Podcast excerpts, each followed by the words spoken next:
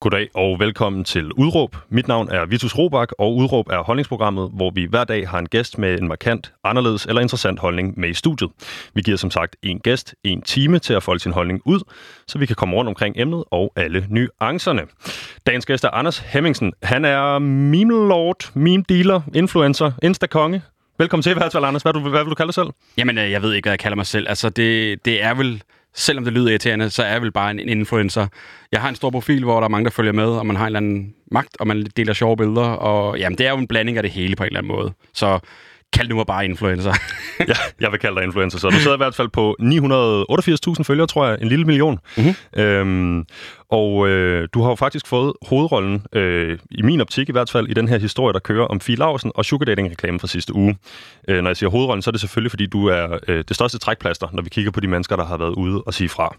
Øh, du var nemlig ude og opfordre dine følgere til at unfollow Fie. Øh, og jeg tror lige så godt, vi kan få styr på det øh, helt fra start her. Hvis man ikke skulle være bekendt med Instagram, så er unfollow altså gå ind og ligesom at fjerne sit venskab, eller fjerne sin... Øh, øh, følger status, således at man altså ikke kan se, hvad den her person den poster længere. Øhm, så har jeg ligesom fået styr på det. Men det gør du, øh, fordi du synes, at FI har krydset en grænse. Øh, hvorfor er det, du siger fra netop i sidste uge? Og har der ikke været mange gange undervejs egentlig, hvor man kunne sige stop? Der har været virkelig mange gange, det synes jeg. Altså, øh, hun laver jo mange skøre ting på sin profil. Alt lige fra, at hun kan lave røven større til... Øh, Botox til øh, alt muligt. Øh, og det skal hun et eller andet sted have lov til. Jeg er ikke fan af det, men det må hun gøre, hvad hun vil. Men da hun lægger en reklame op for sugar dating om, at det er helt okay at, øh, at tage på date med, med mænd for Gucci-tasker og sælge brugte trusser, så, så tænker jeg, nu, nu synes jeg, det er lidt for meget. Øh, fordi at hun har det her helt unge publikum. Hendes følgere er jo øh, fra 10 år op, og jeg synes, det er lidt en glidebane, at hvis de ser det som noget helt okay i den alder, og, øh, og gøre de her ting. Så jeg råbte op øh, ret ydmygt, tænker jeg selv. Altså, jeg lavede ikke en lang tale, som, øh, som mange af de andre gjorde. Jeg lavede egentlig bare et post, hvor der stod, at øh, jeg, opfordrer, eller, jeg opfordrer jer til at unfollow Fie Lausen nu. Det er jeg selv gjort. Mm-hmm. Og det var ligesom det. Ja. og så tager den ligesom fart derfra. Vi skal selvfølgelig også sige, øh, Fie Laversen er en uh, ung blogger. Hun sidder på 345.000 følgere på Instagram og, øh, og blogger om alt muligt fra hendes liv. Øh, man skulle næsten have levet under en sten, hvis ikke man ved, hvem hun er. Jeg vil selvfølgelig også sige, at vi har rettet henvendelse til hende flere gange, øh, og hun har valgt ikke at svare. Det vil sige, at vi skal prøve, Anders, i dag så godt vi kan, og prøve at løfte det her op på et niveau, hvor vi snakker lidt om øh, idéerne, principperne, øh, mere om personen. Mm. Øh, men Anders, vi skal snakke om en masse ting i dag. Vi skal snakke om det her, øh, den her konkrete sag. Så skal vi snakke om, hvorfor du vælger at sætte foden i jorden. Vi skal snakke om, hvor du synes, grænsen går for markedsføring og prostitution i øvrigt. Øh, og så skal vi også snakke om det ansvar, man måske eller måske ikke har, når man har så mange følgere. Øh, men til at starte med, så vil jeg godt snakke lidt om den her konkrete sag. Øh, for i sidste uge, som sagt, så går du ud og opfordrer dine følgere til at tage afstand fra Fie Laversen. Du kalder det selv en lille øh, ydmyg øh, gestus, mm. øh, og skriver sådan set bare, at øh, var det ikke ved at være på tide, at vi, mm. vi unfollower her. Øh, det er der også en øh, andre øh, flok kendiser, der gør. Sofie Linde, Irina Olsen, Tessa, Christoffer og Masha Wang. Øh, men som vi lige har drøftet, så mener du, at hun ligesom har krydset en grænse. Hvor er det, det starter henne for dig, det her? Jamen, det gør det jo, fordi, som jeg nævnte før, hun har de der helt unge følgere, og, og de øh, har svært ved at vende op og ned i sådan nogle ting, og hvad der er rigtigt og forkert. Øh, så, så jeg mener ikke, at det er okay at lave sådan nogle reklamer, når du har et sådan ung publikum. Og det er det, jeg fik, øh, fik mig til at komme til tasterne, at det, det, det skulle ikke i orden. Øhm, så, så ja, det var egentlig ligesom følgerne, hendes følger og målgruppe, der gjorde, at, øh, at det ikke var i orden, at sådan et budskab kom ud til dem. Okay, øh, og er det konkret det her øh, sugar dating tema, eller er det øh, sådan i den, i den bredere ting? Jeg kan også huske noget med, nogle, øh, noget med at købe nogle trusser. Og, og noget Jamen ja, det er lidt i den samme genre, tror jeg. Hun har den her side, hvor hun logger sine øh, sin følgere ind på, man skal oprette sig, og så kan man få lov til en masse ting. Og, og det der med, at hun skal gøre... Min veninde har også lige gjort det, hun har tjent 300.000, og det er bare... Åh, det, det gør ondt at se på, at man ligesom gør det til noget normalt, at, at, at det er helt okay. Øh, og ja, igen, de der følger. Hvis hun nu havde nogle gamle følgere, som var lidt mere, øh, lidt mere tilpas i livet, og havde prøvet lidt mere, og kunne, kunne øh, sige, hvad der var op og ned i nogle forskellige ting, så havde jeg ikke reageret, som jeg gjorde. Men i og med, at hun har de her små børn, der følger hende, så, så synes jeg, at det er forkert. Okay, og du siger jo selv, at du sidder på, øh, det er noget, jeg siger faktisk, men øh, vi kan godt blive enige om, at du sidder på 988.000 følgere. Øh, hvor godt, øh, altså for os, der ikke har så mange følgere, hvordan, øh, altså hvor, hvor godt et indblik har man ligesom i den her øh, skare mennesker, der følger en? Kan man få alder og lokation? Det kan du godt, men du, i princippet skal du være 13 år for at være på Instagram, men alle kan jo oprette sig og udgive for at være ældre, end man egentlig er. Og det er tydeligt at I, øh, på FIS profil, at de ikke er særlig gamle, når man ser på kommentarfeltet, hvad de skriver og fangirls og Queen Fee og sådan noget. Det er bare det unge publikum. Øh, så, så man kan godt se, hvad ens sådan, hovedmålgruppe af følgere er, men, men, øh, men det snyder lidt i og med, at man kan oprette sig, som, selvom man er under 13. Okay.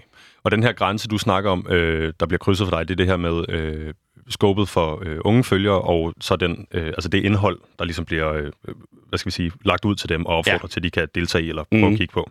Men øh, gør du noget andet, end at opfordre folk til at un- unfollow? Øh, nej, det gør jeg egentlig ikke. Altså, jeg, jeg har egentlig lidt holdt mig passivt for hende i lang tid, og har egentlig fulgt hende, og vi har egentlig været okay venner, øh, og har og ikke har været noget, vi har skrevet sammen en gang imellem. Men, men, øh, men ellers gør jeg ikke rigtig noget. Altså, en grund til, at jeg også gjorde det, det var, at vi deler lidt samme målgruppe også. Altså, jeg har også en del unge følgere på min, så det kunne være, at man ligesom kunne øh, øh ligesom gøre opmærksom på, at, øh, at man skulle overveje sin, øh, sine følger her, og man, og man gad at støtte op om det her projekt. Øh, men ellers nej, så, så blander jeg mig faktisk ikke så meget i debatten. Det er også derfor, når jeg endelig gør, så havner nogle andre steder som her. det er nemlig rigtigt. Øhm, hvad tænker du generelt sådan, hvad er din stilling til andre influencer, der går ud? At vi kan både huske, uden at nævne navne, uh, Bright Smile, og uh, der var også noget med noget kul, tandpasta og alt muligt andet, vi har set på de danske Instagram-sider. Hvad tænker du generelt om det? Jamen, jeg tænker, at øh, mange af de influencer kan godt kan virke lidt desperate og ligesom sige ja til for mange ting for, for penge, øh, og, og ikke helt kan gennemskue, hvilket firma det egentlig er, de brander. Øh, så de kan godt være lidt, øh, de kan godt have bedre filter på, ligesom, hvad, hvem de takker ja til at samarbejde med, og undersøge, hvem, hvad firmaet er. Gå ind, altså simpelthen gå ind på Trustpilot og se. Det er ikke så svært, om, om det her det er legit firma, eller om, det, om de er gode at samarbejde med. Det gør jeg selv, hvis der er et hey, det her lyder lidt suspekt. Lad mig lige undersøge, og så, så bliver det øh, som altid et nej herfra, hvis, øh, hvis der er sådan en firma, der henvender sig. Så vær lidt mere kritisk over, hvem du siger ja til, og lad være med at tænke penge frem for, for, øh, for alle de her følgere og, og nogen målgruppe. Henvendte Bright Smile sig til dig? Åh, oh, det ved jeg faktisk ikke. Det tror jeg ikke, de gjorde. Øh, de har sikkert set ham der. Han har, han har måske, I, håber jeg, lidt mere styr på det, og siger ikke ja til sådan som os. Modtaget. Øhm, jeg har lavet et lille interview med øh, Gry Høngsmark Knudsen. Hun er forskningschef på UCL Erhvervsakademi og øh, Professionshøjskole. Og øh, det, jeg gerne vil bruge hende til, da jeg nemlig stiller det her spørgsmål, som hedder, er unge mennesker godt nok klædt på til at vurdere, hvorvidt noget er reklame eller en venlig anbefaling? Kommer her det der, jeg vil lige vil sige, det er der ingen nærmest er. Altså, men, og det er selvfølgelig øh, et indsatsområde, særligt i forhold til børn og unge. Øh, men det man skal huske, det er, at, at børn er også kritiske. Altså, øh, børn er faktisk, øh, kan faktisk godt spotte, hvad der er reklame, og, og de ligesom voksne forbrugere, så så gider de heller ikke at bruge tid på sådan indlysende markedsføringsbudskaber. Altså de vil gerne have noget indhold. Øhm, så de vil gerne være, hvor det enten er sjovt, eller hvor de kan lære noget gaming, eller hvad de nu interesserer sig for. Men, men, men de, de, de er der jo ikke for markedsføringsbudskaberne. Det betyder jo ikke, at man ikke godt kan snige det ind. Øh, men de fleste børn vil også, ligesom voksne, være øh, lidt altså ikke immune, men sådan lidt, øh, de bliver trætte af de der markedsføringsbudskaber, hvis de bliver alt for dominerende, fordi det er ikke derfor, at de følger en influencer. De bliver trætte af de der alt for dominerende markedsføringsbudskaber, for det er faktisk ikke derfor, de følger. Og så siger Gry også, at de fleste unge sagtens skal gennemskue reklamen og hellere vil have noget indhold. Øh, tror du ligesom øh, i en eller anden udstrækning, at øh, Filausens følger alle sammen har været op, oprettet sig på sugar dating hen over øh, weekenden, eller er du måske uenig med det her udsagn? Jeg vil sige, at øh, sådan en som Fie er rigtig god til at inddrage sine, sine reklamer i sit personlige liv. Det der med, som jeg nævnte før, at hendes bedste veninde har gjort det i lang tid, og øh, hun har det meget bedre nu med det her produkt her, og, og se, hvor meget jeg, jeg kan gøre nu. Hun bruger sindssygt meget sig selv, og det virker hun skriver selvfølgelig den reklame, men det kan være svært at, at finde ud af, om det egentlig bare er en reklame, eller hun rent faktisk mener det her. Øh, så, så på en måde er hun vildt god til at, at få det masseret ind i sin hverdag, så det virker som om, at det er noget personligt indhold, hun deler. Okay, så det bliver... Øhm det bliver, det bliver et spørgsmål om ligesom at sige, øh, nogle influencer kunne måske godt slippe afsted med at lægge noget reklame ud, som der ikke er nogen, der måske reagerer på, men måden hun øh, er, er dygtig til, ligesom, og som du siger, man ser det ind i, ind i hverdagen, øh, gør det måske lidt mere... Det gør det sværere, tror jeg, altså for ungerne at finde ud af, hvad hun mener det her, ikke? Også fordi, at alt hendes indhold er jo nærmest reklame efterhånden, så, så og hun får stadig masser af følgere, så på en måde kan de jo godt lide det, hun poster, og dermed lide reklamerne. Ja. Øh, og noget, vi kommer til at snakke om lidt senere, som jeg glæder mig til også, det er det her med øh, øh, FIS ansvar og dit ansvar, og folk, der har mange følgere på Instagrams øh, generelle ansvar, øh, og hvad for nogle øh, forpligtelser, der følger med der. Men noget, der er øh, sket hen over weekenden, øh, som jeg er blevet mærke i, det var...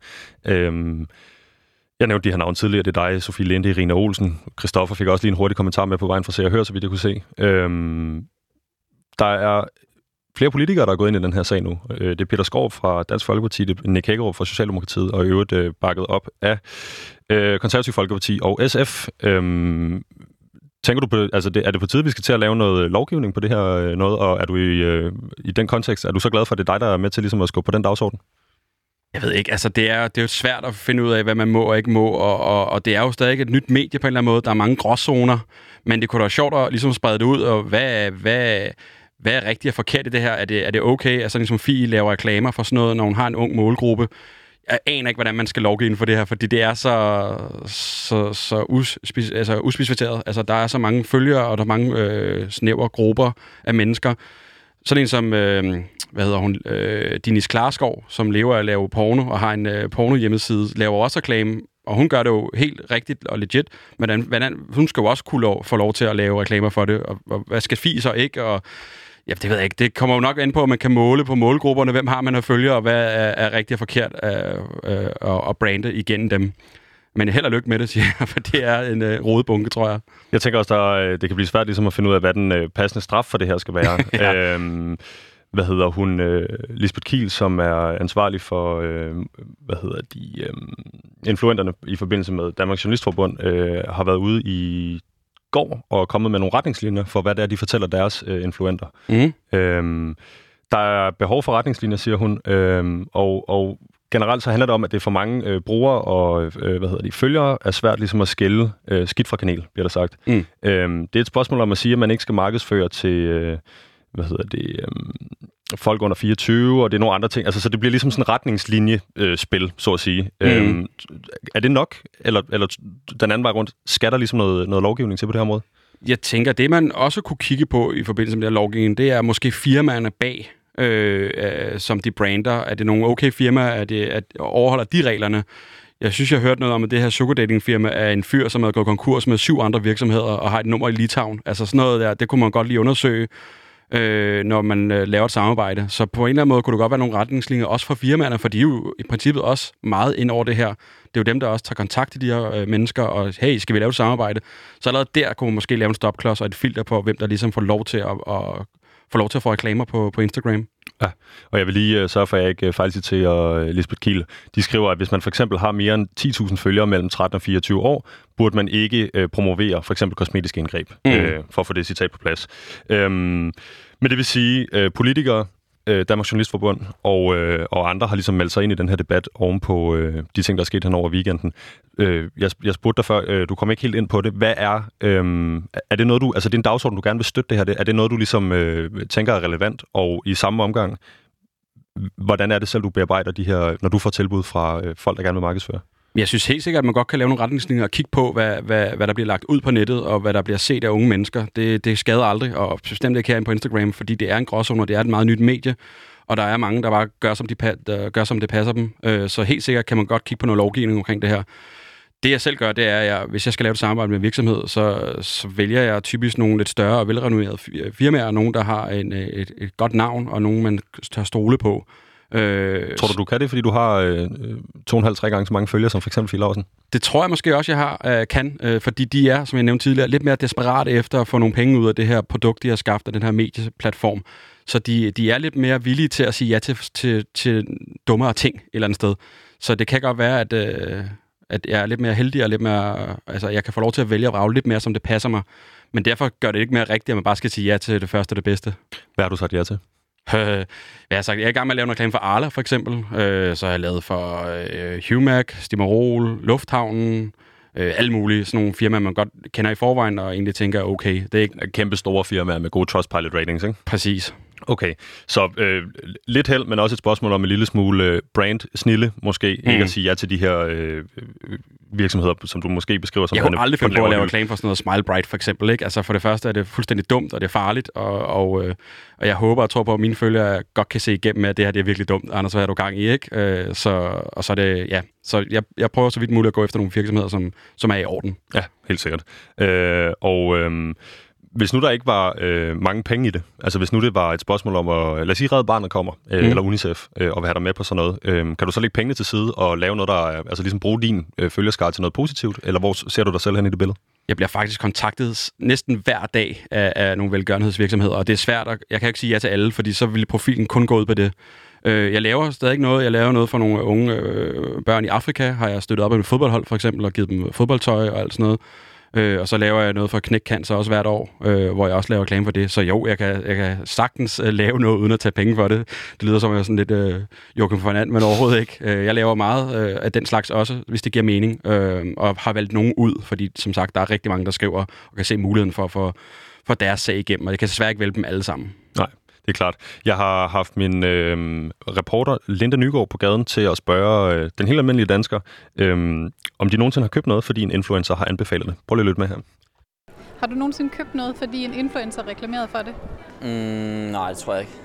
Ja, det har jeg, men jeg har altid sørget for at tjekke, øh, tjekke videoer eller anmeldelser af folk, der har købt det, som ikke selv har fået, altså som ikke har fået det betalt. Jeg, jeg tror faktisk ikke, jeg har. Det kan godt være, at jeg har, øh, at jeg har set en pige som, på internettet, som har sagt, at oh, den her den er fra, den, hun har peget på sin bluse, og sådan noget, den her den er fra, don't know, Fashion Nova eller sådan noget der.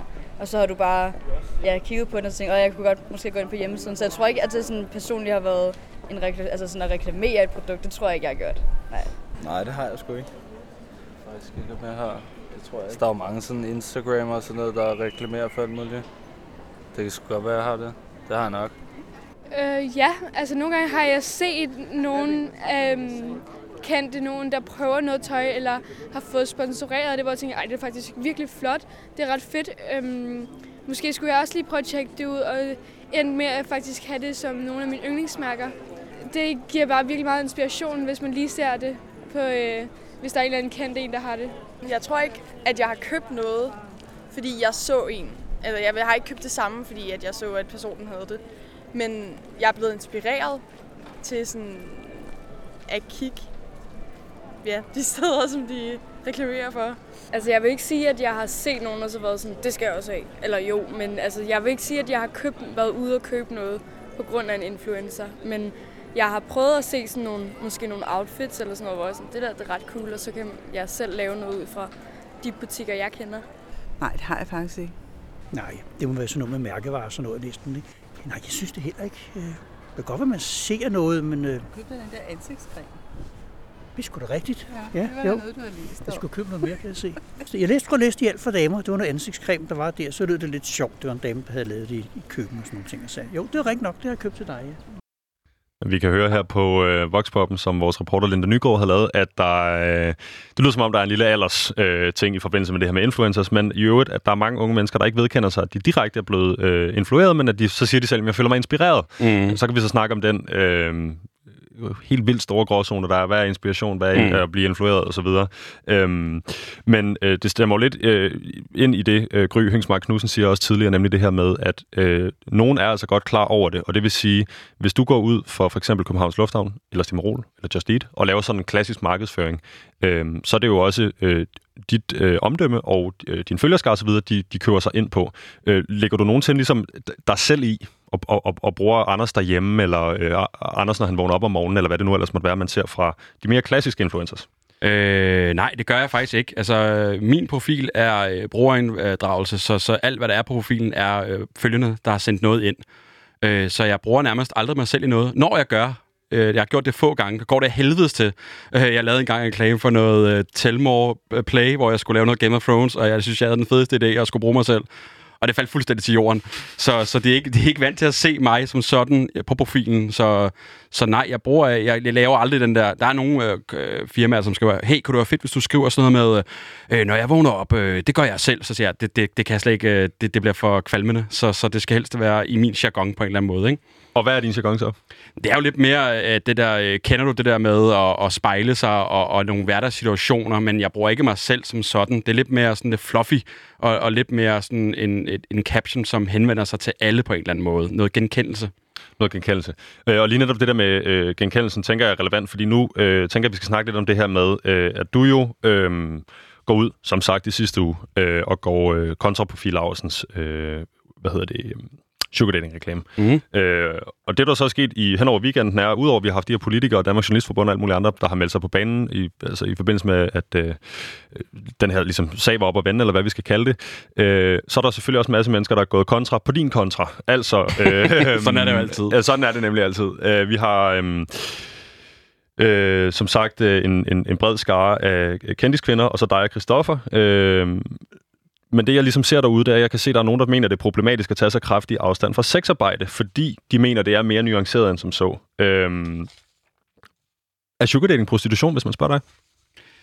Det er på vej derhen, ifølge mig. Det er jo noget med, at du skal sælge dit selskab til en fremmed, og, og man har da hørt noget om, at det også skal blive til mere. Og, øh, at, og jeg har egentlig ikke noget mod, øh, at kvinder gør det, men når du er, en, du er en kvinde, som har det her unge publikum, så er der noget, der trigger mig. Og så, så er det, jeg, jeg reagerer på det. Øhm, men altså, jeg har jo ikke noget mod, at andre gør det, men når FI gør det, og har den unge målgruppe, så clasher det. Er der andre ting, der trigger dig normalt? Jeg er fandme meget, der trigger mig bare turen over. Nej, det ved jeg ikke. Øh. Det er jo nok også altså, det der, at man ligesom ser de her influencer og siger ja til så mange dumme samarbejder. Og jeg sidder tit og siger, hvad helvede laver du? Altså, hvorfor siger du ja til det her? Og er de her penge så virkelig? Har du sat dig i sådan en dyr lejlighed, du er nødt til at lave en reklame for Smile Bright, eller hvad det nu kan være, ikke? Så jeg sidder tit derhjemme, og kæresten siger også, nu slap nu af, Anders, ikke? Men, men, men jeg sidder og, og bliver sådan lidt skuffet og lidt sur på, på influencernes vegne over, at der er så mange, der siger ja til nogle dumme ting. Jamen, jeg skulle til at spørge, fordi jeg har en uh, kammerat, han er runner i filmbranchen, og han beklager sig altid over, at uh, der er andre runner, der tager gratis arbejde i den her filmbranche. De Mhm. vil så gerne til toppen, og så videre, så videre, så videre. Det er enormt åndssvagt, for de presser lønniveauet ned, så de andre uh, helt almindelige runner ikke kan leve af det. Mhm. Har du også sådan en uh, fagforeningsagtig solidarisk Jeg tilgang til det? overvejede faktisk, om man skulle lave en influencer-fagforening, fordi det er blevet så stort efterhånden, og der er så mange, der, der har øh, penge involveret i det. Altså sådan en som, øh, som Lenny har jeg også skrevet til et par gange, som har, har... Jeg tror faktisk, vi har haft den samme virksomhed, eller en, på en eller anden måde har krydset en anden enkelt gang. Og så har han taget meget mindre for det, end jeg vil tage for det. Og jeg ved godt, at han har færre følger, men alligevel var det så lavt, at det ikke gav noget mening. Og det gjorde faktisk, at virksomheden ikke ville samarbejde med mig, fordi Lenny tog så lidt for det. Så lidt det samme som din runner-ven. Så, så kunne det måske være fint at have en eller anden form for en prisliste. Hvor mange følgere har du? Øh, hvor meget kan du få øh, udbetalt på grund af det? Mhm. Så, så ja, det clasher også der. Der er mange steder, det clasher, når de her folk siger ja til for meget.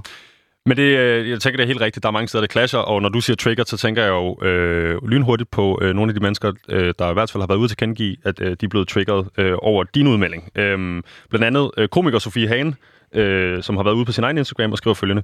Hvis du følger Anders Hemmingsen, så vær sød at lade være. Han er en misogyn lort. Han lægger billeder op af folk uden deres samtykke. Han forsøger, forsøger, han forsøger øh, at doxe, og det skal jeg lige forklare, det er altså at offentliggøre private informationer om feminister, eller i øvrigt andre kvinder, tror jeg. Øh, og han er pt. i gang med at fordømme sexarbejde. Han er femo, fem, femfobisk, osv. Øh, har hun ret? Jeg tror, Sofie har set sig sur på mig fra starten af, og har let efter, og leder stadig sikkert hver dag, om nogle ting, hun kan slå ned på på mig. Og så har hun set det her, hey, der er set nogle ting her, og der var noget med, og det ene og det andet. Så hun ligesom puster sig op, og, og, og lidt fjerner fokus fra det, jeg egentlig ville ud med, at, at de her unge følgere følger Fie. Og det er ligesom det, der er budskabet. Men straks så bliver det rettet over mod noget helt andet, som, som, som ikke giver mening i den her sag her. Mm-hmm. Så, så der er nogen derude, og især hende, som har set sig meget sur på, på mig som person, ikke? Jo, og jeg tror, øh, jeg har rettet henvendelse til Sofie Hane, hun har ikke svaret, men, øh, og jeg vil nødig øh, starte mudderkastning ind i studiet, men det jeg, det jeg tænker er, at der, øh, hun virker til at stå på mål for, øh, i hvert fald i det kommentarfelt der, øh, og i øvrigt øh, folk, der forholder sig til det, hun virker til at stå på mål for en gruppe kvinder, der mener, at der på øh, øh, dit Instagram-feed ligesom foregår noget, noget misogynt, eller noget mandsjovinistisk, eller noget af den stil. Mm. Øhm, og Altså, jeg tror egentlig gerne, jeg vil gemme det lidt, fordi det handler om det her med ansvar, og det handler også om, at hvis du skal øh, komme efter Fie Laversen, øh, om, de, om du føler, at dit øh, budskab bliver fejlfortolket eller ej, så skal der selvfølgelig også øh, være rimelig øh, rent i dit eget hus. Mhm. Øh, men øh, jeg vil gerne holde fast i det her, mens vi er der, øh, omkring med sugar dating, prostitution osv. Øh, fordi øh, det, de jo også mener, det der ligger inde i, øh, som jeg læser det her Sofie Hane-indlæg er, øh, du får sagt, vi skal ud og unfollow Fie Laursen, og nu forklarer du så øh, her i radioen, at det er et spørgsmål om hendes unge øh, følgerskare, øh, og ikke et spørgsmål om sexarbejde. Er det rigtigt forstået? Helt rigtigt. Altså, det er kun fordi, at hun har de her helt unge følgere, at det ikke øh, giver nogen mening i mit hoved at skulle lave sådan en reklame. Præcis. Og så tænkte jeg, at jeg vil gerne prøve ligesom at lige tage et par trin op ad trappen her, og så i stedet for det her øh, mudderkastning øh, og influencer osv., så, videre, så har jeg ringet til øh, Christian Gros. Han er nemlig Mhm. kønsforsker og lektor på RUK. Øhm, jeg stiller ham spørgsmålet her til at starte med, om hvis man for alvor ønsker at imødekomme de problemer, der findes i sugar dating-branchen, er den afstandstagen, vi har set fra Candice i weekenden, så egentlig løsning? Det kommer her. Nej, jeg synes ikke, hvis man rent faktisk vil øh, tage de problemer alvorligt, som, som er i, i, i sugar dating, for nogle unge i hvert fald, så tænker jeg ikke, at den bedste måde det er, at bare at sådan helt øh, kort bare, bare vælge at tage afstand fra for eksempel Fie Laursens opslag og tage afstand fra, fra, fra sugar dating. Øh, der tænker jeg, at det er vigtigt, at man, man, man lytter til de erfaringer, der er i sugar dating, og at man tager de unge alvorligt, som, som havner i det, øh, for, for simpelthen at, at undgå at, øh, at støde dem fra sig, øh, og for at sikre, at man rent faktisk kan komme, komme i tale med dem og, og give dem den hjælp, som øh, de har brug for. Okay, øhm, og øh, en ting er jo det her med øh, sugar dating og Fie Laursen, den skandale, der har kørt i weekenden her, eller den sag, der har kørt i weekenden. Men er der andre underliggende problemer med måden, vi taler om sugar dating på generelt? Jeg synes, en af problemerne ved den måde, vi taler om sugar dating på, det er, at man, øh, man, man siger, at det, det er bare det samme som prostitution.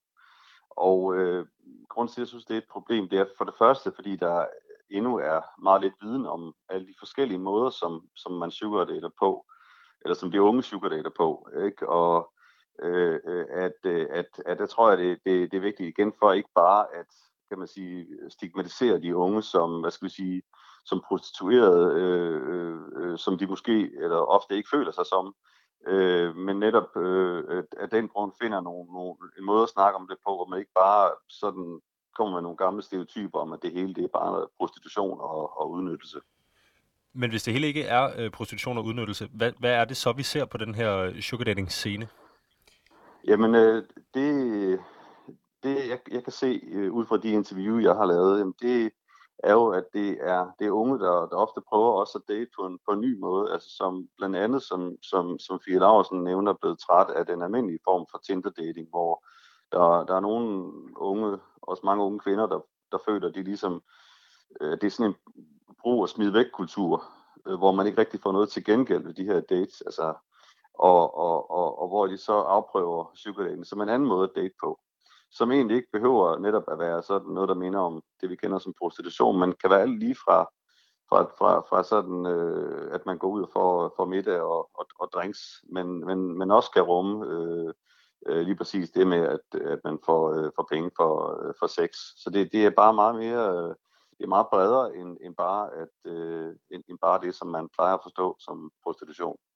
Det gælder om at, at få de unge tale, øh, og tale det sprog, de, de, de har, ikke? Øh, vise, at man anerkender de oplevelser, de har. Så, så det synes jeg, det, det, det er vigtigt, at man, man anerkender de unge frem for bare støde dem fra sig hvis nu der ligesom er en kultur, opstået en kultur, hvor at der øh, i forbindelse med kærlighed og øh, sex og elskov og alt muligt andet øh, skal være en transaktion, øh, skulle man så måske øh, starte med at prøve at vejlede de unge, unge om det, eller skal man ligesom acceptere, at øh, det de unge vil have, det er, at de vil have noget for noget, når det kommer til dating og sex? Ja. Øh, jamen, det jeg oplever lige nu, det er, at der er unge, som jeg har interviewet, der har været i sugar dating, som øh, føler, det er egentlig ret ubehageligt, den måde, der bliver skrevet om det nu. Selvfølgelig kan de godt forstå, at der er nogen, der vil tage ansvar øh, og, og gerne vil også øh, fortælle, jamen, det, at, det, at sugar dating er farligt. Men de, de oplever også bare, at de kan ikke se sig selv i den måde, det bliver beskrevet på, altså hvor man bare beskriver det som prostitution. Øh, og derfor, øh, derfor kunne de egentlig godt tænke sig, at der var nogen af de her, for eksempel influencer eller politikere og andre, der tager afstand fra det, der samtidig siger, eller fortæller, hvordan man ligesom ikke skal stigmatisere dem. Altså at man skal også på en eller anden måde prøve at forstå dem og, øh, og lukke dem ind øh, i, i, i debatten, øh, ind i de her snakke, øh, frem for netop øh, bare, øh, frem for, kan man sige, at, at bidrage til yderligere at, at stigmatisere dem og, og, og, og også marginalisere dem. Så det, det er det, jeg hører fra, fra flere af de unge, som jeg har interviewet, øh, som har været i sugardelen. Anders, du har også set sagt, at øh, det primære problem for dig, det er aldersgruppen på det her. Men øh, som, øh, hvad hedder han, Christian Gros også siger i det her klip, øh, så er det ikke nok måske bare at tage afstand. Der, der, der skal ligesom der skal måske noget mere til. Øhm, kunne du, øh, når du går ud og, og opfordrer folk til at unfollow Fie Laursen, kunne du så gå det ekstra skridt øh, og, og, og, gør, og gøre noget mere ved det, eller føler du måske slet ikke, det er dit ansvar? Jamen, det er da 100% ansvaret af Fis ansvar at skal gøre opmærksom på, hvad sugar dating er. Altså, hun har, hun har jo sprunget så mange skridt over og gået direkte til salget på en eller anden måde. Ikke? Kom ind og 300 kroner og 1000 kroner, hvad ved jeg. Hun skal jo ligesom formidle først, hvad det er, og, og ligesom opklar, op, øh, informere folk om, hvad, hvad sugar dating er, før hun går til øh, sign ind her og køb en trusser. Altså, der mangler noget foran, kan man sige, ikke? Så hun er som sagt sprunget over, hvor gader er lavest og gået direkte til salget, kan man sige, ikke? Så hvis hun måske havde gjort det på en anden måde, havde det måske været mere harmløst på en eller anden måde. Tror du, der findes øh, i den perfekte verden et sted, hvor hun kunne komme til, eller andre med hendes platform, kunne komme til at reklamere for sådan noget som sugar dating på Instagram, øh, når altså der er nogen... Altså, kan, man fortælle en 13-årig, hvad sugar dating er, og få den til, altså, uden at få det til at lyde spændende, hvis man også skal sælge produkter? det er svært. Det er svært. Det er sådan noget, man nærmest skal tage i skolerne og fortælle om, hvad der er forskellige erhverv og sådan nogle ting. Og så kan du så tage stilling til det, om det er noget for dig, når du så ser det på Fie Ausens Instagram. Men som sagt, hun har sprunget en masse led over, før hun ligesom øh, kommer med det her budskab. Ja, øh, og øh, selvom dig og Peter Skorp sikkert har mange ting til fælles, øh, så en af de ting, I ikke har til fælles, det er, øh, øh, hvordan I ser på det her. Fordi det lyder på mig som om, at du sådan set ikke har noget øh, konkret imod sugar dating-branchen. Nej, det har jeg ikke. Altså, folk må gøre, hvad de vil. Øh, men man skal tænke over, hvem de bringer budskabet til, øh, og, og, og som sagt har lavet det her forarbejde og, og forklaret, hvordan der var ledes. Synes jeg i hvert fald. Okay, fordi Peter Skorp, han siger nemlig, at det her er i virkeligheden hvidvaske prostitution, og så tilføjer han i øvrigt, og man kan lokke unge ud i noget, der har meget skadelige konsekvenser for dem. Er du, er du enig i sådan en øh, påstand? Altså, det, det kan jo godt, altså, jeg, det kan jo godt blive sådan noget der. Jeg synes, jeg synes stadig, det strider på mig, at man skal tage ud og spise med en, med en ældre herre for, for en Gucci-taske. Det er et eller andet, men, men ja, folk må gøre, hvad de vil. Jeg, synes, jeg vil aldrig nogensinde have en datter, der gjorde sådan noget. Aldrig, eller en, en søn for den sags skyld. Øh, så, så ja, det strider stadig på mig, synes jeg. Hvad? Øhm, noget jeg tænker på, det er, øh, jeg står over på den her side af pulten og identificerer mig som en mand, og så vidt jeg ved, så identificerer du dig også som en mand. Mm. Det vil sige, at vi står to mænd i studiet, og... Øh, og snakke om det her. Øh, så jeg vil selvfølgelig sige, at jeg retter, øh, eller har spurgt øh, Christian Gros også, det kommer ikke på lyd, men øh, jeg spurgte Christian Gros, som var kønsforsker og lektor på RUK, om øh, hvordan hans oplevelse øh, er med det her, øh, når han forsker i sugar dating. Altså, øh, er der mange unge mænd, der får Gucci-tasker af ældre kvinder? Altså går den den vej rundt? Og så siger han, det er meget, meget, meget sjældent. Det man til gengæld ser unge mænd og ældre herrer øh, i det homoseksuelle miljø. Øhm, har, altså, du og jeg er måske slet ikke klædt på til at forstå det her. Øh, skulle vi holde os helt ude af sådan en debat? Det ved jeg ikke. Altså, nu har vi debatten, og jeg savner da lidt sådan som Sofie Hagen eller Fie Larsen, der kan være i studiet, og ligesom, øh, hvis de synes, det er så fedt, det her sugar dating og, og, og, og så videre, så må de da være her og fortælle deres mening om det. Det kan ikke rigtig, vi kan gætte os om det. Så, så den er jo lidt, øh, lidt loose, den her samtale på en eller anden måde, ikke? Ja. Men du tænker, øh, fordi jeg tænker, øh, en ting er, jeg tror, hvis du tager deres følgerskab og lægger det sammen og ganger det med to, så er det sådan set, altså så når de ikke stadigvæk ikke ud til lige så mange mennesker, som du gør, øh, og som du forklarer dit eget øh, content, er det lidt mere, øh, det er lidt mere hyggeligt, mm-hmm. det er lidt mhm. mere, øh, øh, kalder du det fluffy, tror jeg, mm-hmm. øh, lidt mere onkel, har jeg hørt dig sige i nogle interviews også, øh, og øh, meget sjældent, og det siger du også selv i øvrigt, meget sjældent konkret øh, på et salg. Mm. Øh, men jeg tænker stadigvæk på, om, om, øh, som vi snakker, altså også var inde på tidligere, er det, er det nogensinde... Øh, er det nogensinde din plads som mand ligesom at tage stilling i en, en, en debat, hvor, hvor vi måske virkelig ikke hører hjemme? Eller skal vi selvfølgelig have ret til det, for vi har øh, ytringsfrihed? Jeg kan jo sige, hvad det passer mig på min profil, og jeg bruger min stemme en gang imellem. Øh, og når jeg bruger den, så slår den så også måske lidt hårdere igennem. Jeg kan jo sige, jeg har jo ikke skrevet noget om, hun ikke må gøre det. Eller så videre. Jeg synes bare, man skulle tage afstand til hendes profil. Så kan man sige, til hun får forklaret, hvad det egentlig går ud på, i stedet for at springe alle de her skridt over. Øh, så, så ja, jeg, jeg, jeg lavede bare en opfordring til, ligesom at, øh, at man skulle hoppe fra, og den var lidt henvendt til de unge mennesker, som måske ikke har fået al den viden om sugar dating, inden de ligesom fik kastet en reklame i hovedet. Okay, fordi det jeg også tænker på, øh, som vi snakkede også om øh, lidt i går faktisk, det er det her med, hvor det er, det starter for dig. Og hvis ikke jeg husker helt forkert, du må sige til, hvis jeg tager fejl, så ser du faktisk en video af Sofie Linde, som øh, snakker om det her, mm. øh, inden du selv går til tasten. Er det rigtigt forstået? Ja. Hvad er det, du ser i den video? Der ser jeg Sofie forklare, øh, hun går lidt mere øh, virksomhedsvejen og fortæller om, hvad det er for en virksomheder, der tager fat i de her unge mennesker og vil lave samarbejde med dem. Og jeg, laver, jeg, jeg bruger aldrig min stemme sådan, eller jeg forklarer ikke så meget øh, personligt om, som, om, hvorfor man skal gøre sådan og sådan, men jeg tænker bare, nu laver jeg bare min høflige øh, lille øh, virk med en vognstang om, at hey, og jeg screendommede hendes reklame og sagde, det her, det er sgu ikke i orden. Jeg vil anbefale jer at unfollow til det her, fordi det, det går ud til så mange unge mennesker, og det vil jeg ikke stå inden for. Så jeg prøvede så vidt muligt at få mine følgere til at unfollow hende, som måske havde lidt den samme øh, målgruppe som hende. Så hvis, man, øh, hvis jeg prøver at sætte mig i et, et ungt menneskes sted, øh, jeg følger både Fie Laursen på Instagram, og jeg følger Anders Hemmingsen, øh, så går jeg ind på den ene profil og ser, at den opfordrer den anden, øh, eller mm. for at sige livet du opfordrer Fie Laursen til at, til at, eller opfordrer mig som følger til at unfollow Fie Laursen. Det var en masse F'er. øh, hvordan, øh, Altså, øh, er det så ligesom, skal jeg så betragte dig måske som værende øh, mere heldig eller mere moralens vogter, eller hvordan ser du dig selv i den øh, sammenligning? Jeg ved ikke, om moralens vogter. Det var bare mere en, en opfordring til at lige overveje, hvad det er, du følger, og hvad det er, du støtter op om ja. hos Fie. Øh, så det var lidt mere det, at man lige skulle genoverveje sit, sit follow på Instagram. Hvem hvad er det, man støtter op om, og hvem er det, man ligesom øh, ja, støtter op om. Så, så det var ligesom det, jeg prøvede at, at lave med den her lille story. Okay. Øhm, og så lige for rundt den her med mænd og kvinderne osv. Øh, det jeg bemærker er, at jeg ser ikke i mediedækningen nogen, der går lige så hårdt til Sofie Linde, som de går til Anders Hemmingsen. Mm. Tror du, det har noget med dit køn at gøre, eller tror du, det har noget at gøre med, hvem du ellers er som person, og hvad du poster? Ja, det kan godt være kønnet, men det er også mig som person. Der er mange, der ikke bryder sig om det, jeg laver, og, og har nogle onde øh, tanker, øh, fordi jeg er den her fyr, som man ikke rigtig ser, og som bruger andres indhold. Så, så ligesom Sofie Hagen, så leder de tit og ofte efter nogle, øh, nogle situationer, nogle ting, de kan, kan pege på, og, og ligesom øh, auto mig på. Så, så de leder ligesom øh, på deres mulighed for at komme frem og, og hate på, sådan som mig, tror jeg.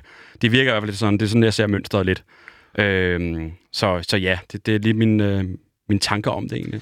Helt sikkert. Øhm, og man kan altid sige, det der er med det her, øh, som jeg ser det i hvert fald, det er, øh, lige så bredt som det politiske spektrum er, så er der også en eller anden form for... Øhm, øh, øh, altså man jeg skal sige det pænt det her, men der er folk, der bliver krænket over forskellige ting. Mm. Eller føler sig pas krænket. På, pas på. Jamen, jeg passer på. øh, og du siger selv triggered før. Mm. Øh, noget, der kan trigger dig. Og øh, det, jeg egentlig tænker på, det er, hvis nu du synes, altså i, i din verden, at det Fie Laursen gør, det er for meget, øh, så er der jo nogle andre øh, bag ved dig, som synes, det du gør øh, er for meget. Mm altså, kan man tale om, at I virkeligheden gør det samme, men det er bare, øh, altså, hvem der, hvem der ligesom ser, øh, eller, eller, eller når det handler om sugar dating og, og noget, der er stigmatiseret som prostitution, har du så måske, har du måske den med ligesom på din side, at, øh, at det, hun har gang i, måske i et eller andet omfang i din verden, er forkasteligt? Det ved jeg ikke, om man har. Altså, øh, det synes jeg ikke det synes jeg ikke, at vi, vi har den samme, øh, samme holdning. Altså igen, jeg har lavet en story med, hvor jeg siger, at folk bare skal unfollow hende, fordi hun har en masse små børn, der følger hende, og, og det vil jeg ikke øh, stå, stå inden for. Så, så, så man behøver ikke grave meget dybere end egentlig det. Nej. Altså det, det er min, øh, mit budskab med den her story, jeg laver. Og så er der nogen, der begynder at hive alle mulige andre vinkler ind over, og det, det, det skal de have lov til at mene, men jeg er bestemt ikke enig i den holdning. Modtaget. Og inden vi går videre, Anders, så vil jeg lige fortælle lytteren, at øh, du lytter til Udråb. Mit navn er Vitus Robak. Med mig i studiet har jeg Anders Hemmingsen. Øh, I dag snakker vi øh, den her øh, sag, der har været hen over weekenden med Phil Lausen, og øh, Anders har fortalt nu... Øh, den er ikke meget længere end det der. Og det vil sige, i min verden, Anders, så kan vi godt øh, bevæge os lidt videre til noget, jeg synes er helt vildt interessant, og noget, mm-hmm. jeg har mhm. glædet mig meget til at snakke med dig om. Mm-hmm. Det er nemlig det her med, hvad er det for et ansvar, man generelt har som influencer. Det gælder ikke både dig, det gælder sådan set alle på den her platform. For nu har vi snakket om den konkrete sag, om hvorvidt du har medvirket til at stigmatisere det her sexarbejde. Det mener du er noget, der bliver læst ind i. Det er ikke noget, mm. du selv i hvert fald har øh, mm. ønsket, så vidt jeg har hørt dig, øh, om det var med vilje eller ej. Noget, vi ikke kan komme ud om, det er selvfølgelig det her med ansvaret, øh, der følger med, øh, eller netop ikke følger med, øh, hvis man har så mange følgere, som du og Fie for eksempel har på Instagram. Så helt kort, altså hvilket ansvar føler du, du har for dine øh, 988.000 følgere? Man har et kæmpe, kæmpe ansvar. Der er jo vildt mange, der følger med, og mange unge mennesker. Så du skal hele tiden kunne øh, redegøre for, hvad det er, du poster derinde, og have en mavefornemmelse og have nogle etiske overvejelser over, hvad det ligesom øh, ligger op, fordi det bliver set af så mange mennesker.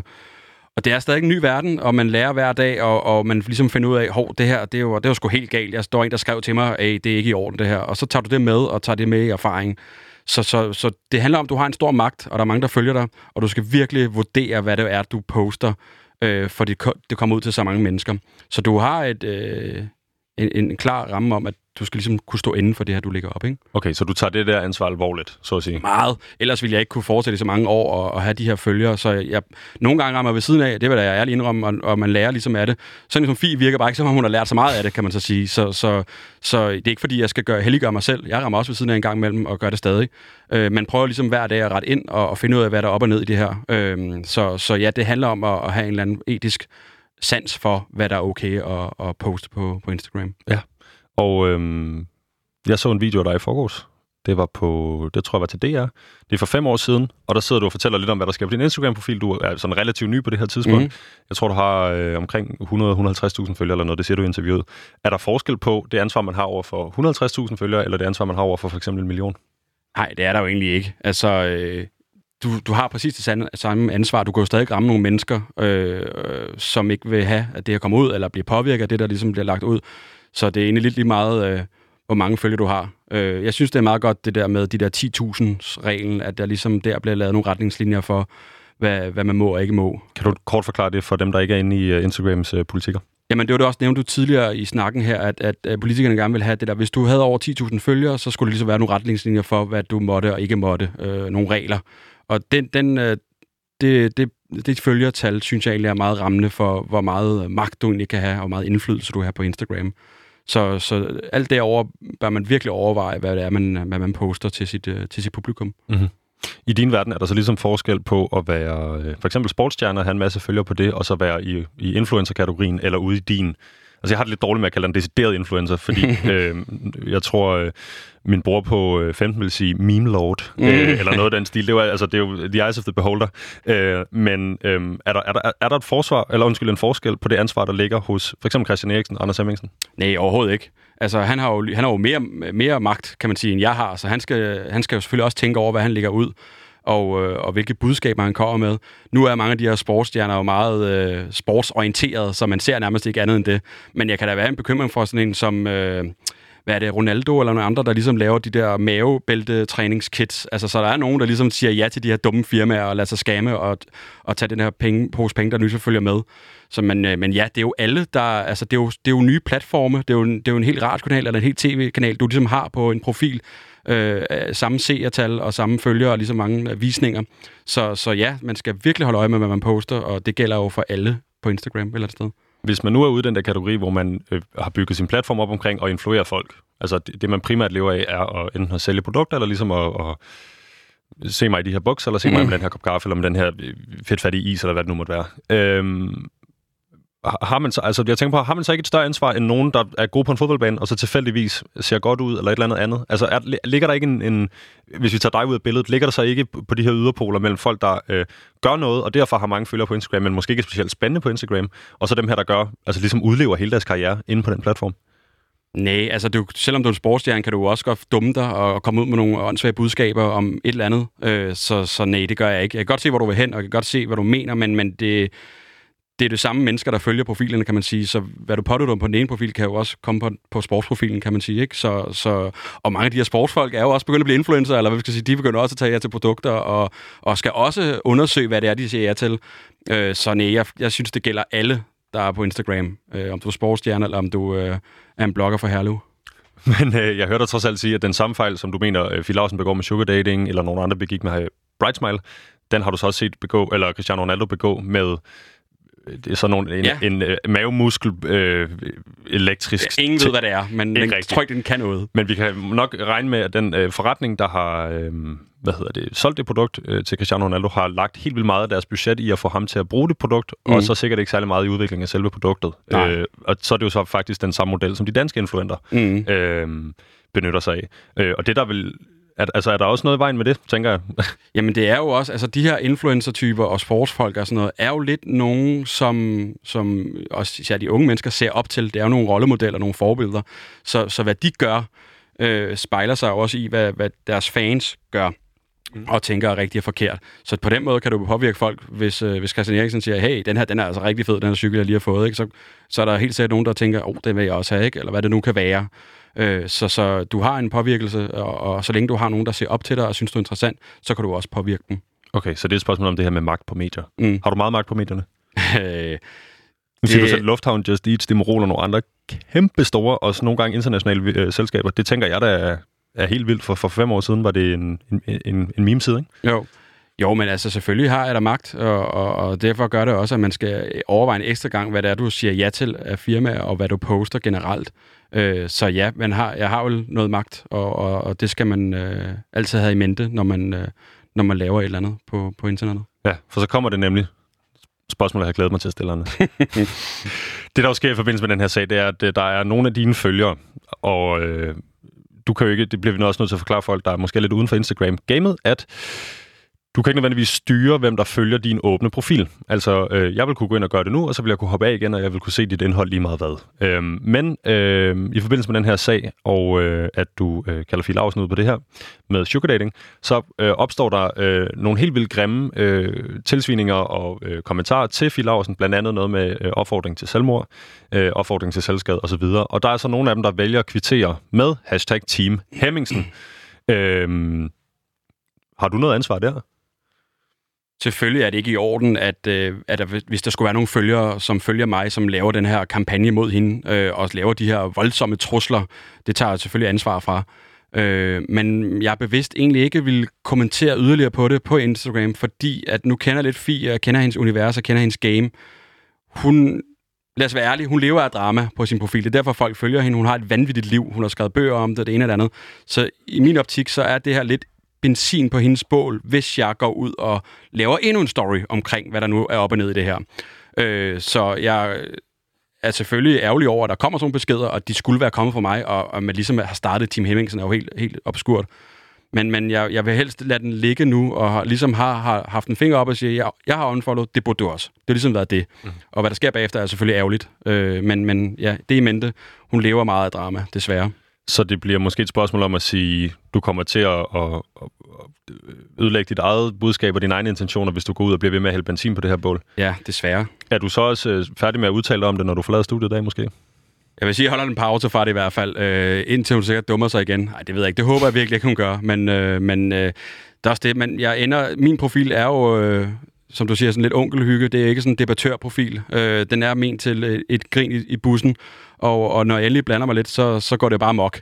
så, så, øh, så jeg prøver så vidt muligt at holde mig lidt ude for de her. Men når det bliver sådan noget, som, som det FI har lagt op, så kunne jeg simpelthen ikke lade være. Så for at sætte det lidt på en spids, øh, er, det, er det vigtigt, at vi ikke hælder mere benzin på, på det bål der, eller er det måske på den anden side øh, vigtigere at, at gå ud og tage altså på det stærkeste tage afstand for de dødstrusler, eller er det måske netop det, du gør lige nu faktisk? Altså, jeg vil altid tage afstand for, for dødstrusserne, men, men jeg vil ikke gå ud og melde det ud på min profil, fordi så er det benzin på bålet. Øh, så så øh, man kan sige, at det her, det, det der kommer ud af det der, det er jo, at man ligesom skal gøre mere, oplyse folk om det her sugar dating, kan man jo sige, ikke? inden man begynder at have for, for stærke holdninger til det, inden man begynder at poste til, til små børn. Øh, så, så ja, det er vel lidt konklusionen af den her det her, den her story, der ligesom bare er gået amok. Hvad med, øhm, og du må rette mig, hvis jeg tager fejl, men jeg husker det som om, at du lægger storyen op, og i umiddelbart i storyen efter, der er et, et billede eller en video af hendes follower-account, der ligesom er på vej ned. Mm. Øhm, er det ligesom måske, er det, eller var det i hvert fald med intentionen om at skabe en eller anden form for bevægelse? Nu vil jeg ikke sige movement, for så lyder det, altså mm. det er jo ikke Rosa Parks om igen det her, tværtimod. Mm. Øhm, men er der, bruger du ligesom et værktøj der for ligesom at sætte noget i gang, øh, der kan leve sit eget liv? Ja, det, det, alle kan jo gå ind og se, hvordan det går med følgerne, og hvem der går op og ned og sådan noget, men det var egentlig bare mere for, jeg mener sgu det her, jeg synes, det er simpelthen forfærdeligt, det hun har haft gang i, øh, så det var, det var egentlig bare for at vise, at, det, at der var nogen, der tog afstand til det her, og der var nogen, der ligesom skulle vise hende, at det ikke var i orden, og ligesom gav hende det der unfollow. Det, jeg havde lidt håbet, at det var sådan lidt et wake-up call, til, når hun lige har mistet de her, jeg ved ikke, hvor meget hun mistede, 10.000 følgere eller sådan noget, ikke? Ja, så fik hun 20.000 hen over natten. ja, det, det er det. Øhm, men, men det var ligesom det, min mission ligesom var, at øh, vise, at der var faktisk nogen, der tog afstand efter den her story kom ud, ikke? Okay. Øhm, ja. Så hun, bliver ikke bare, hun er ikke et, et nemt offer, eller nogen, man kan et eller andet? Nej, bestemt ikke. Det var øh, bygget på den kampagne og den reklame, hun har sagt ja til for det her svindlerfirma. øhm, jeg har øh, ikke umiddelbart undersøgt øh, virksomheden der bag, så øh, i, hvorvidt de svindler eller ej, det, det, det kan jeg ikke stå på mål for, men, øh, men øh, jeg hørte dig sige, at der, øh, hvis du har undersøgt det, øh, og der ligger en masse firmaer for inden, så kan man sige, at det, er, det er måske ikke øh, Just Eat, Stimmerol eller Lufthavn, mm, vi har at gøre med her. Øhm, noget andet, jeg tænker på i forhold til det her med ansvar, det er, øh, en ting er det ansvar, øh, Fie har på sin profil. Øh, vi ser andre øh, med Bright Smile, øh, Bright Smile reklamerne osv. Øh, men der er også det, at man siger, det ansvar, du har, og, og, og det jeg gerne vil snakke med dig om øh, her til sidst, det er det her med at sige, øh, bliver du gjort til genstand for øh, noget had og nogle voldsomme kommentarer fra, fra, fra, fra en side af det politiske spektrum eller fra identitetsspektrummet, øh, som Sofie Linde ikke møder, ikke blot fordi du øh, er et andet køn eller har en anden profil, men måske på grund af det indhold, der ligger på din side. Mm. Øhm, så er du, er du selv opmærksom på øh, for eksempel øh, krænkelseskulturelle øh, memes og, mm. og, og, og, og den måde, de behandler dig på internettet? Ja, selvfølgelig er jeg opmærksom og følger meget med, men jeg vil faktisk sige, at... Øh at de prøver tit at slå ned på mig øh, på noget, som de sådan ikke er, er enige i. Eller de, de slår ned på noget, som ikke har været min mening. Mm-hmm. Øh, og, og, og finder en hver mulighed for ligesom at slå ned på mig. Det er også nemt at slå ned på sådan som mig, fordi jeg har så mange følgere, og jeg har ham dyden der, man ikke rigtig ser ansigtet på, så han er bare den irriterende i klassen, som, som læner sig tilbage og lader følgerne lave indholdet øh, på en eller anden måde. Så det er jo jeg vil ikke sige jantelov, men det er jo lidt den der, øh, altså sables ned, fordi du har lidt mere, end de andre har, mm. øh, er min holdning. Selvfølgelig skal man undersøge, hvis de bliver... Kon- jeg, jeg skriver nærmest altid tilbage, når de ligesom kontakter mig, de her øh, krænkelseskulturelle memes osv., og, og giver dem ikke ret i det. Øh, så jeg tager glædeligt til batten med dem, øh, når de er, de kontakter mig. Hvad er det for nogle posts, de reagerer på? Åh, hvad kunne det være? Hvad kunne det være? Øh, jamen, det har været... øh, Det er faktisk et stykke tid siden, at jeg reagerede noget. Det har været, der har været en, en, øh, en, der står klar for mig. Det har været, at jeg har postet en, øh, to toiletdøre. Mm-hmm. Det var også den, jeg havde tankerne. Ja, hvor der står bla bla bla bla bla på den ene, og så står der bla på den anden. Og så har jeg ikke skrevet mere. Så har jeg bare skrevet, øh, det var, øh, det var plat humor, eller et eller andet åndssvagt, ikke? Mm-hmm. Og der gik det amok, ikke? Men, men, Hvad er, det, hvad, hvad, hvad er det, du tror, der får det her til at gå amok? det er jo lige noget nede i deres øh, mølle, ikke? Altså, altså så, så kommer de op af stolene og, og tænker, åh kæft, en mandsjuvenist, ikke? Altså, så er det bare kvinder, der snakker meget, og mænd, der ikke siger noget som helst. Det er jo virkelig plat humor, det er vi enige om. Men det sjove er, jeg har ikke engang skrevet, hvilken dør der var hvilken, så de har automatisk blevet krænket. Altså, så skal jeg også være krænket over, de er krænket på min vej et eller andet sted, så du kan... men, men, men så tænker jeg bare for at spørge dig helt straight up, så kan du få mulighed for genmæle. Er du mandsjuvenist? Nej, er der ej, overhovedet ikke. Slet ikke. Det, det er jeg virkelig ikke. Jeg prøver at ramme lidt forskellige slags humor. Noget er virkelig plat og virkelig dårligt, og andre er måske lidt dybere. Men jeg, jeg ser det bare som nogen, der står på spring, ligesom for at kaste over noget, fordi når de laver noget indhold om mig, og hvad jeg har nu har postet en gang, så er det jo også indhold til dem. Så de øh, får jo også noget af at reagere på noget på en eller anden måde. Så, som, de får også en bid af kagen, hvis man kan sige det hårdt. Der, der ligger jo, jeg tror, der ligger sådan et uh, highlight reel med 50 billeder, hvor de øh, kontakter dig og deler dine billeder uh, bag om ryggen på dig, og i virkeligheden uh, set udefra, for jeg er ikke en del af det her, uh, det- ligner det... det skal du ikke ønske dig. Nej, men det ligner rangiveligt, at der ligesom bliver uh, traded nogle blows. Altså, der bliver slået lidt fra begge sider, og uh, den måde, du slår på, det er ved at lægge noget uh, plat onkelhumor op, og den måde, der bliver slået tilbage på, at du bliver kaldt en misogyn lort og en Ja, ja, og Ja. ja. så videre. Um, men er der ligesom, er der en politisk dagsorden bag Anders Hemmingsen? Nej, det er egentlig bare for at ramme bredt. Når man har så mange følger, så skal man også have lidt i øst og vest, og noget øh, ens morfar vil kunne klukke lidt af. Øh, og det er plat nogle gange. Så kommer der de her fare ting op. Men jeg vil også sige, altså, hvis der er så nogen, der reagerer negativt på det, så vil jeg da helt sikkert overveje, om det, om det, er, om om det er værd til at få en plads. Jeg vil overveje det, øh, og tage det med i min holdning. Det, det, det lidt sjove er, at de her krænkelsesprofiler er jo mega små. Det er jo ikke en stor målgruppe, men de larmer sindssygt meget, ikke? Så de får det til at fylde meget, selvom det måske ikke er så meget. Det skal man også øh, have i mente. Men, men jeg lytter til det, og jeg ser, hvad de poster, og, og tager deres øh, kritik til mig. Du tager den til dig simpelthen? Ja, ja, jeg lytter til alle. Det, om, det, om, om det er godt eller dårligt, så skal man jo altid... Det er også det der med at tage ansvar. Du skal jo ligesom følge med i, hvad, hvad synes folk om det her. Og øh, har man ramt forkert, så gælder det virkelig om at, at lære af det. Så jeg hørte dig sige, mere end en politisk mening er der en, øh, en dagsorden, der hedder, hvis man har en million følgere for Danmark, øh, så bliver man også nødt til, øh, bliver man også undskyld nødt til at lade sin humor øh, afspejle det faktum, at man er, altså har en bred del af befolkningen, Mhm. mm-hmm. der er med på. Øhm, altså, kunne du nogensinde, altså, får du nogensinde sagt undskyld, eller et eller andet i den retning, eller hvordan foregår det ligesom, når sådan når sådan nogle typer henvender sig? Jamen altså, hvis de, hvis de har en god sag, og de, de ligesom for, for, formulerer sig ordentligt, og, og jeg forstår, hvad de mener, og hvorfor det her skal øh, reageres på, så, så er jeg, er jeg ikke bleg for at sige undskyld overhovedet ikke, øh, og fjerner, hvis der skulle være det mindste. Øh, så, så jeg prøver ligesom at lytte til alle, og, og holde øje med, hvad der skulle dukke op af, af eftermæle på, på et, et, et given post. Så, så ja, jeg siger meget gerne undskyld, hvis du skulle have været et eller andet. Det er jeg ikke bleg for. Er du blevet hetset, efter du har gået ud og sagt fra? Og hvorfor Fie, tænker du? Mm-hmm. Øh, ikke andet for dem der. Øh, og så var der nogen, der selvfølgelig også, som du selv var inde på, at, øh, at jeg ligesom var med til at lave en storm af, af hadebeskeder til en og sådan noget. Så, men ellers så har folk faktisk været positive og var rigtig glade for, at jeg endelig brugte min stemme øh, for at gøre noget godt. Så jeg vil sige, at 80% har været, været positivt. Jamen, grund til, nu siger du det her med at bruge din stemme til at gøre noget godt, og sidst jeg så dig øh, sådan deltage i noget, jeg vil bare kategorisere som nogenlunde politisk, det var, at du delte øh, den her falske Rasmus Paludan-profil for et par år tilbage, hvortil at øh, Rasmus Paludan går ud og siger om dig, at du er den kendte landsforræder og kriminelle samfundstaber, og i øvrigt er han jo en, har han jo en politisk agenda, ligesom Ekstrabladet, og det og så en, en, en lang øh, mm. hvad hedder det, svada om øh, Poul Madsen. Men øhm, altså, hvordan, hvordan føles sådan to øh, skandaler her sat op ved siden af hinanden? Jeg ved det ikke. Altså, det, altså Paludan er en, der... En, en, jeg ser ham lidt som en figur på min profil, sådan en, som folk synes er lidt sjov, for man kan ikke rigtig tage ham seriøst. Øh, sammenlignet med Fie Lausen, tænker du? Mm-hmm. Øh, der er Fies jo mere alvorlig, øh, og, øh, og har den her unge målgruppe. Det har Paludan selvfølgelig også, men det virker lidt som om, at, øh, at de godt kan se igennem med, hvad han mener. Så, så lidt sammenligning, men ikke rigtigt. Modtaget her til sidst helt kort, Anders. Øh, står du stadigvæk inden for, du meldte ind i den her debat? Øh, ja, det gør jeg. Kanon.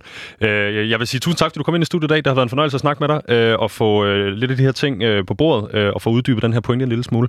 Jeg skal sige til lytteren derude, at øh, dagens producer var Linda Nygaard. Øh, vi er produceret af Rakkerpark Productions. Du har lyttet til Udråb, og hvis du har en mening, du gerne vil af med eller dele med os, så skriv ind på udråb Det er u d r a a b God dag, og tak til dig, Anders. Selv tak.